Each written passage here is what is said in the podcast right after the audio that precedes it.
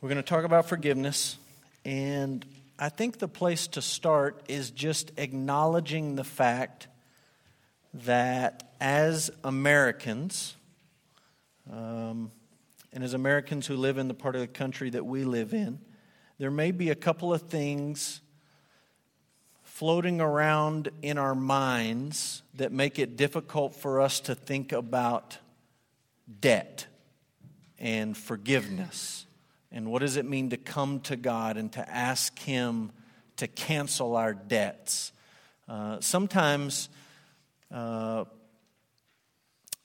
mission scholars, Bible scholars, theology uh, experts will say your worldview is kind of like a pair of glasses, and you look through these glasses and you see the world through your glasses, and sometimes you're not aware of the glasses that you have on. And so sometimes it's just helpful to acknowledge I, am coming to the issue of forgiveness and debt with some things, just cultural things that we might take for granted. And I just kind of want to put them on the table so that we're aware of them. And then as we go through and talk about what does it mean uh, to ask God for forgiveness, we can sort of sort that out. Uh, as we make our way through it. So let's just acknowledge that as Americans, we live in a country that is very comfortable with debt. This is not a Dave Ramsey speech, okay? I like Dave Ramsey, but this is not me pummeling you over the head with some kind of Dave Ramsey talk. I just want to acknowledge some, some numbers here. And I'll just start by putting three numbers up on the screen a million, a billion, and a trillion. I think most of us can wrap our minds around a million. That's a big number, but I think most of us conceptually can get that. A billion is a lot bigger. And there may be certain situations where we can start to think about what a billion is, a billion of something, how much money that actually is. I'm not sure. I know you think you're really smart. Maybe you think you're a great math nerd or whatever. I don't know. I don't know that any of us really can understand even a trillion. A, a trillion is a really, really big number. I'm not saying you can't do calculations. I'm not saying you can't give math answers and plug in a formula and do something like that. But to think about how big a trillion actually is, it just, your mind just starts to break down. Or maybe yours doesn't, and mine is just very simple, and mine starts to break down. But a trillion is just really, really big. So here's some numbers, okay? These numbers are from 2018. The average American family, 2018, has a total debt of 135,768. That number includes all debt, all ages, all families. 135,000. Uh, that includes your mortgage. It includes about $7,000 in credit card debt. And I don't mean $7,000 is what you charge each month and then you pay it off. I mean, $7,000 is what you come to the end of the month and you make whatever payment you make and that's still sitting there. Okay, 7,000.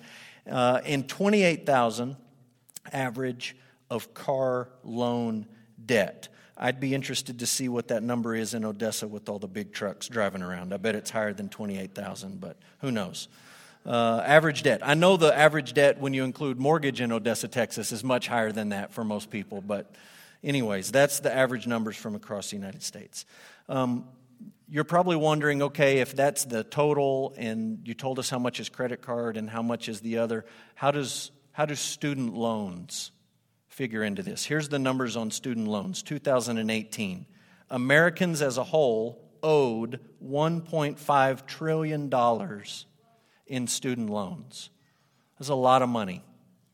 That's a lot, a lot, a lot of money. And when you do the math and the students, it comes out to about 76,000 per student. And look, these are statistics. You can get online, you can find bigger numbers, you can find smaller numbers, you can find all sorts of stuff. Americans are borrowing an incredible amount of money to educate ourselves. And you can say that's a good thing, or you can say that's the dumbest thing I've ever seen in my life. It's just a fact. We're borrowing a lot of money to go to school. Federal debt, United States government. I checked out the debt clock this week. Uh, we're right at $22 trillion, which means your cut is 68,000 bucks. You're on the hook for 68,000 bucks every single American. As soon as you're born, 68,000. Um, we're, we're comfortable with debt. We just live with it. And you may be the anomaly, right? You may have got on the Dave Ramsey program and cut the credit cards up and paid the cars off and all that stuff. I don't know. But just as a whole, Americans, when we think about debt, you look at those numbers, even if you think those numbers are way high, we are people who just say that's how you do it. You just have debt. It doesn't really seem to bother us. We just, that's the way that we operate, and we need to admit that. That's unique in our culture. In the ancient world, um, if you were a debtor, you had real big problems, right? In the ancient world, if you were a debtor, you probably ended up in some form of prison situation. Prisons in the ancient world were not populated uh, with criminals. Criminals were either executed or beat or banished. That, there's probably some wisdom to that, right? Take a criminal, either you beat them or you execute them or you just banish them. That's sort of how they handled things. If you were a debtor, they said, well, you know, that seems a little harsh for a debtor, but you're going to have to pay that debt. And so you could go to some sort of debtor prison situation and work it off. You could find yourself in some sort of situation of indentured servitude where you're paying that off. But you had to pay it off. People were not comfortable with just living with this kind of debt. Now, my guess is, even as I share those numbers with you, and even as we just admit, as Americans, we're very comfortable with debt. You probably look at your kids and your grandkids and think, I don't want you to have all that kind of debt. I don't want you to be crippled by all that debt. I, I want you to get a good education and have a good paying job and spend less than you make and save a little and not pile up all of this debt because it can just be crushing on your life. I grew up um, in a family like that, where I was taught not that debt is evil, but that if you don't have the money, you don't buy it. And I ran into a big problem in the seventh grade because we just sang the song, All That Thrills My Soul is Jesus. And in the seventh grade, all that thrilled my soul, maybe the sixth grade, all that thrilled my soul was a green Dyno Nitro BMX bike. That was all that thrilled my soul. I was interested in nothing else. And it cost 125 bucks, and I didn't have 125 bucks. My parents had it, but they said, absolutely not.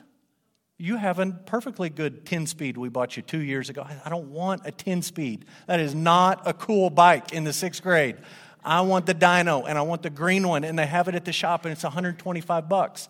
And they said, Well, no, you don't get it. So I went to my grandparents and I said, Mimi and Joe, there's a bike. It was right across the street from their house. And uh, I said, It's right over there. It's $125. And I knew they had the money, right? They definitely had the money.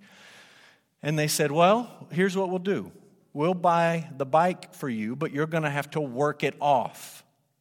We're not going to just give it to you, we're going to make you work for it. And we have a lawn that needs to be mowed once a week through the summer and my grandmother got out her uh, they, you know there was no excel spreadsheet then. So she got out her little green notebook with the the lines and all that stuff and she put it on there. And she still has the paper. I guarantee you she still has it in a notebook somewhere. And she wrote down we bought the bike. It was this much. I guarantee she has the receipt for the bike sitting in that tape to that thing. It's right there. And then she put it up at the top 125 bucks. And then every time i would go over and mow i think it was like five bucks. You mow five bucks. And she would write the date, and he mowed. She probably wrote the temperature down. She probably wrote down what I was wearing. I mean, it's all recorded there.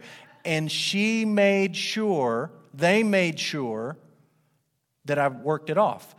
Is that because they really needed the 125 bucks back? No, I assure you they don't need it. Is that because they don't like me? I assure you I'm their favorite of all the grandkids. Not a lot of competition, but I'm the favorite.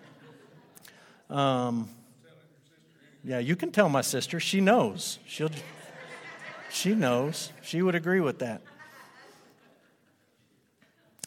Um, they wanted to teach me that you pay your debts, right? That we think that's a good character trait, right? Just as Americans. And do you see the, the tension that we're kind of dealing with when it comes to debt? On the one hand, everyone in our society seems to be borrowing to spend. Like, that's just kind of what Americans do. But then at the same time, you've got a subset of people in this culture that say you need to not spend it if you don't have it. And if you are going to borrow it, you better pay it back. Every last penny. And my grandparents instilled something very good in me. The idea, now I know how much it costs to buy a $125 bike when you're making five bucks a week. I mean, it takes a long time to pay that off. And they instilled in me you borrow the money, you pay it back. And we, we would look at our kids and our grandkids and we would say, We don't want you to be crippled by debt. We want you to pay off your debts, be responsible. And then we come to Matthew 6. And Jesus starts to talk about a debt that we have. And Jesus does not say, Here's what we're going to do. I'm going to get out my green piece of paper spreadsheet, and I'm going to write your debt at the top. And every time you do a good thing, I'm going to record it, and you're going to work it off, and you're going to earn it, or you're going to earn your way. He doesn't say that. He just says, You need to come to your Father, your Heavenly Father, and acknowledge that you owe a debt. And then you just need to ask Him to clear it off. It's not the advice I got from my parents in dealing with my grandparents. Not once did my mom say, You know, you should just go over and see if they'll clear the, the green sheet off. They said, Go mow the grass. That was the deal. You owe them. Get square. And yet, Jesus tells us to do something very, very different. He just tells us in prayer to ask God to forgive our debts. We don't ask God to extend our payment plan. We don't ask God to waive the late fee on our payment this month. We don't ask God, God, can I refinance and extend this a few years because I'm a, I'm a little bit behind? Or we, we just come to Him and we say, Will you just clear the debt? Will you just wipe it away? Um, for some of us, we may be too proud to do that. We may have ingrained in us so strongly by our culture no, I need to, I need to work for it. I need to earn it somehow. And that's not what Jesus tells us to do here. He says, just ask God to clear it. That's what you're asking Him to do. Some of us may be so comfortable with the idea of debt that we don't really see what the, why do I even need to ask God to forgive it? I mean, it, that, that's just what it is. We're so comfortable with it, it doesn't bother us at all. Jesus says, no, it's a problem. You need to deal with it. But the way you deal with it is you just come to God and you, you acknowledge it and you ask Him to forgive it. And so let's try to think through what this means. Dr. Mohler has a quote that I think is a good lead in here. He says, If the petition, Give us this day our daily bread, emphasizes our most urgent physical needs, then the petition, Forgive us our debts, emphasizes our most urgent spiritual need. Saying we owe a debt to God means that we have failed to give Him the obedience He is rightly due this is a gospel prayer. In asking God to forgive our debts, we're really thinking about the gospel and the good news that Jesus has done something for us so that our debt could be wiped clean. So let's think about this phrase, forgive us our debts. We start with the acknowledgement that we are sinners. We are sinners. Romans 3:23, I know it, many of you know it. You just flip in your Bible. Sometimes it's good to look up a verse even that you know. Romans 3:23 says for all have sinned and fall short of the glory of God. All have sinned and fall short of the glory of God. There is a standard of right and wrong. And God gets to determine that standard. You and I don't get to determine it. God determines what the standard is. And Paul says, all of us have fallen short. You may feel like you've done better than your neighbor. You may feel like your neighbor's way down the scale from you. But Paul just sort of equalizes everything and he says, all of us have fallen short of what the standard is. And there's a consequence for that. We have a debt that we owe to God. Sin makes us debtors. And I think if you keep that in your mind, if you come to God in prayer, understanding I have fallen short of your standard. You, you get to set the standard, and I haven't lived up to it. And you really come to God aware of who He is and who you are as a sinner who's fallen short, that changes the way that you pray. A quick story about Martin Luther. We remember Luther as the father of the Protestant Reformation. He preached and he wrote and he debated and stood up for the gospel and fought for the gospel in the Protestant Reformation. He died when he was 62 years old. 62, pretty young. Uh, he, had, he had lived a very hard life during his monk years. Didn't eat well, uh, didn't take care of his body well, was doing that on purpose to punish himself for his sins. And later in life, that sort of caught up to him. So he's 62. When he died, he had a piece of paper in his pocket. And when they found the piece of paper, he had several things written in Latin, which was church language. And then he had one sentence at the bottom of the paper written in German, which was his language. And all it said, written in German at the bottom of this note, is this We are beggars. This is true. I'm a beggar before God. I owe him a debt. And he lived and he preached and he stood up for the gospel and he stood up against the church and he did all of these great things in his life because throughout his life he had this understanding I'm in debt to God. I'm a beggar before God. I'm just coming asking him to forgive the debt that I owe him. And that shaped the way that he lived. And that shaped the way that he preached. And it shaped the way that he taught and the way that he prayed. So we start with this idea that we are sinners. And for Americans who get very, very, very comfortable with debt, we need to not be comfortable with the idea that we're sinners. We can't just say, well, you know, everybody everybody borrows all this money, we all live in debt. Well, everybody's a sinner. I don't really see what the big deal is. It is a big deal. We are sinners, and that puts us in debt to God. Next, because of the way Jesus teaches us to pray, we have confidence that the Father is willing to forgive sin. Because of the way he teaches us to pray. Jesus tells us to say this. This is Jesus giving you permission.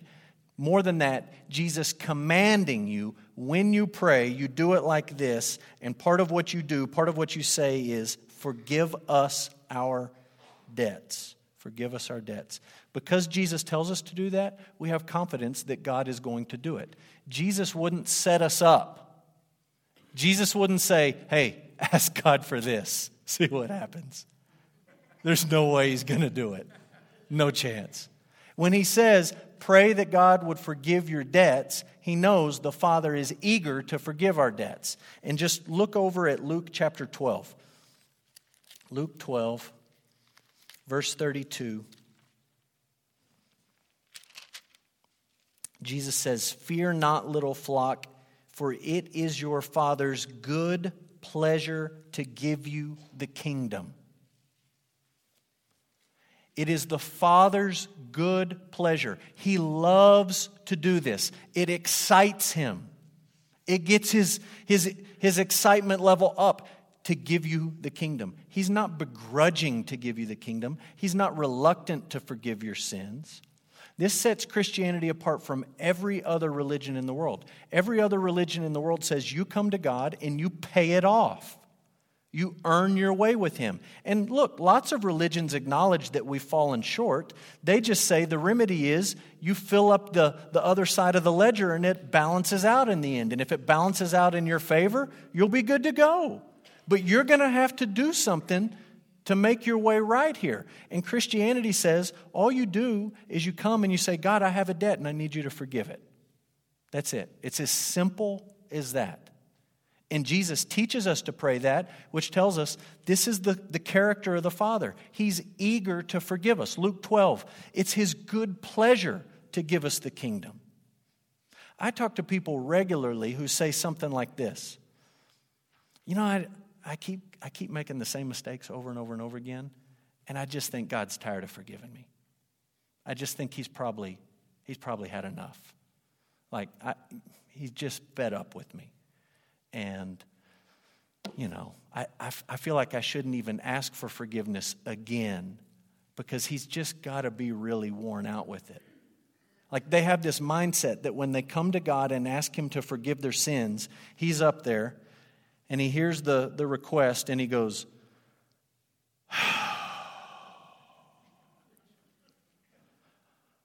okay, one more time.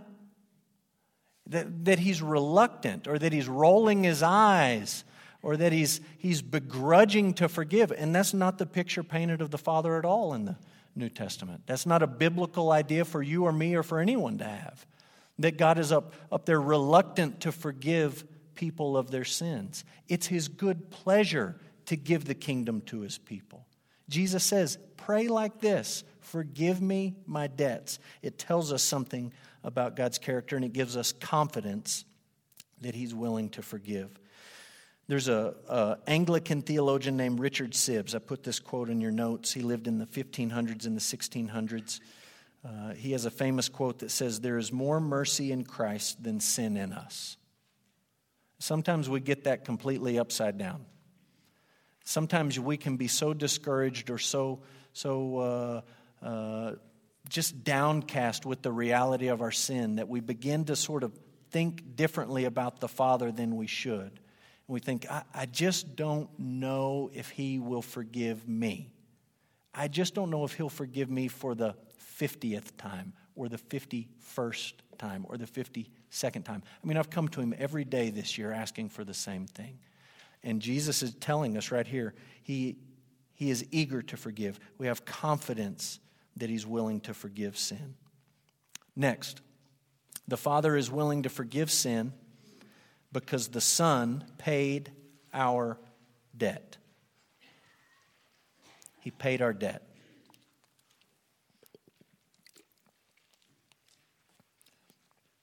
Don't have in your mind God the Father, old jolly grandpa up in the sky, you come and ask for forgiveness, and he just says, Oh, it's no big deal. Don't worry about it. We're just going to take that sin and sweep it under the rug of heaven, and we'll just pile it up there and forget about it. That's not, that's not the picture of forgiveness when we come before the Father. The picture of forgiveness when we come before the Father is that God is eager, the Father is eager to forgive our sins because our debt has been paid. And I just want you to look at some of these verses. Look at Mark chapter 10. Mark 10, verse 45. Even the Son of Man came not to be served, but to serve and to give his life as a ransom or to give his life as a payment for many. He came to die to make a payment that would set us free. He died as a ransom. Flip over and look at Romans 3 again.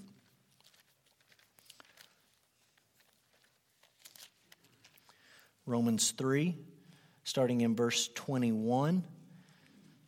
But now the righteousness of God has been manifested apart from the law, although the law and the prophets bear witness to it, the righteousness of God through faith in Jesus Christ for all who believe. For there's no distinction, for all have sinned and fall short of the glory of God, and are justified by his grace as a gift through the redemption. Redemption, it's the same idea as ransom, right? A payment has been made through the redemption that is in Christ Jesus.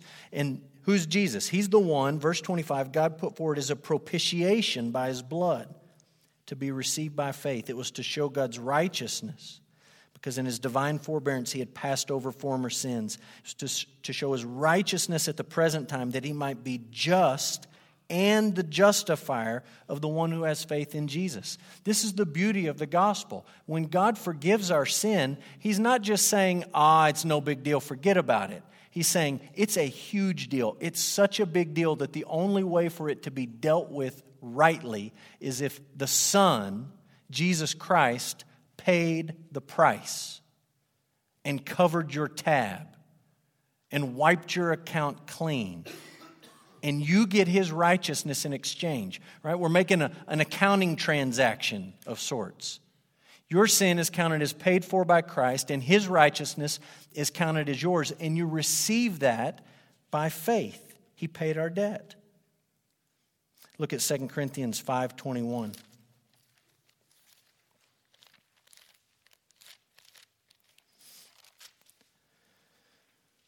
For our sake, he made him to be sin who knew no sin, so that in him, in Jesus, we could become the righteousness of God. He became sin for us. Those of us who have fallen short have somebody who took on our sin and who paid our debt so that we could be forgiven. This happens through the cross, right? The only thing when we come to God in the Lord's Prayer and we say, Forgive us our debts, we want to be forgiven people. The only thing we contribute to that transaction is sin. That's what we bring to the table. I have sin to contribute. That's it. And I'm asking you to deal with it. I'm just asking you to forgive me. This is what Augustus Toplady was thinking in Rock of Ages, his hymn, when he said, Nothing in my hands I bring, simply to thy cross I cling. Meaning, nothing in my hands. I don't have anything good to offer you. This is not a barter. This is not an exchange where I have something good to get your forgiveness in exchange with. All I have is sin. I, I just come empty handed. I lay my sin down, and I, I'm empty handed receiving forgiveness from you. Why? Because God the Son paid our debt. Uh, one quick thought here. We ask God for forgiveness in the moment of salvation, but we also ask God for forgiveness throughout our lives as believers. And so, one of the interesting things, if you dig into commentaries, they, they argue. Verse 12, Matthew 6, forgive us our debts. Is that the prayer of a sinner coming to Christ for the first time, asking for forgiveness? Or is that the prayer of a believer asking Christ to forgive them day after day after day? And my thought is yes, both. And I put a quote in here that disagrees with me, right? James Boice. He says the Lord is not speaking of the forgiveness we receive in the first moment of our salvation. He's speaking of forgiveness that comes later comes repeatedly, a forgiveness that restores a broken relationship with God. I agree that's part of what we're talking about with forgiveness, but I don't see why it excludes a sinner coming and saying for the very first time, Forgive me. I'm a sinner. I acknowledge that, and I need you to forgive me. I think it's both. It's a, a, an initial forgiveness at salvation and a repeated forgiveness throughout our life. So let's think about this next phrase, right? Phrase one, forgive us our debts. Phrase two, as we also have forgiven our debtors. We're going to talk more about this in a couple of weeks. I just want to say a couple of things quick. Number one, Jesus does not tell us to ask God to forgive our debts because we have forgiven others.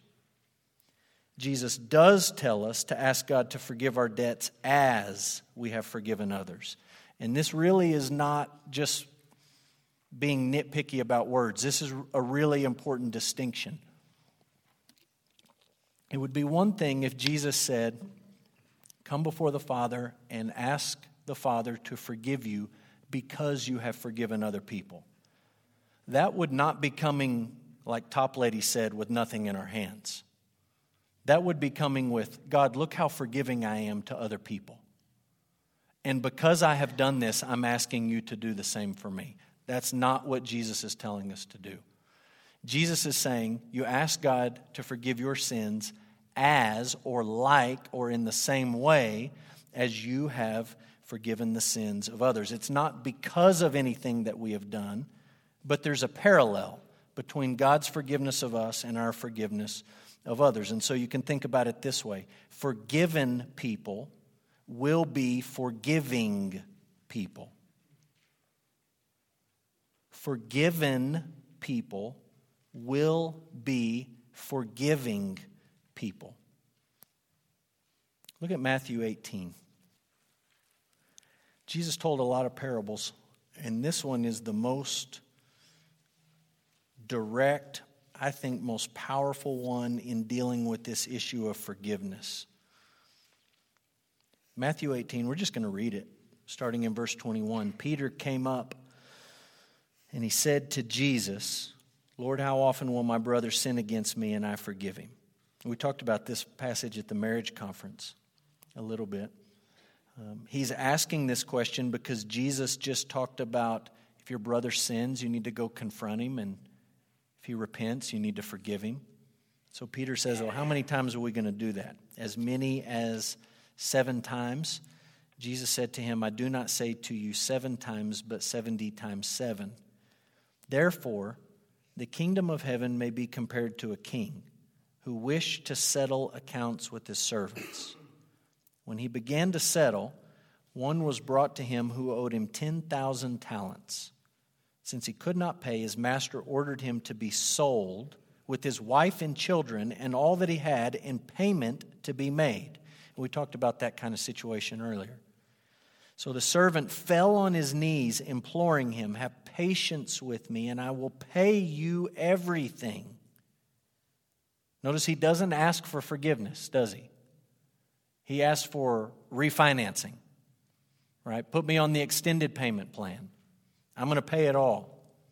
Verse 27 Out of pity for him, the master of that servant released him and forgave him the debt. But when that same servant went out and he found one of his fellow servants who owed him a hundred denarii, seizing him, he began to choke him, saying, Pay what you owe. So his fellow servant fell down and pleaded with him, saying, Have patience with me, and I will pay you. He refused, and he went and put him in prison until he should pay the debt. When his fellow servants saw what had taken place, they were greatly distressed, and they went and reported to their master all that had taken place. And the master summoned him and said to him, You wicked servant, I forgave you all that debt because you pleaded with me. And should you not have had mercy on your fellow servant, as I had mercy on you? And in anger, his master delivered him to the jailers until he should pay all his debt. So also my heavenly Father will do to every one of you if you do not forgive your brother from your heart. I told you earlier, we're not going to say everything that could be said about the issue of forgiving other people and how that plays out. But when you read that parable, it's very clear that Jesus is making a, a pretty important point. And the point is if you have been forgiven a great debt, that should change the way that you relate to other people if you understand that there's a standard and that you've fallen short, and that that's a serious problem. That's not just the status quo and par for the course. That's a serious problem. And you understand what it means to come to God and say, God, forgive me. Just wipe it clean. And you feel the weight of that forgiveness and the, the significance of that forgiveness. That should then change the way that you relate to other people who wrong you and then seek some sort of forgiveness or some sort of mercy. What Jesus is saying is people who have been forgiven should in turn be forgiving. And so we'll end with this thought. This part of the Lord's Prayer moves our focus beyond our relationship with God to include our relationships with other people.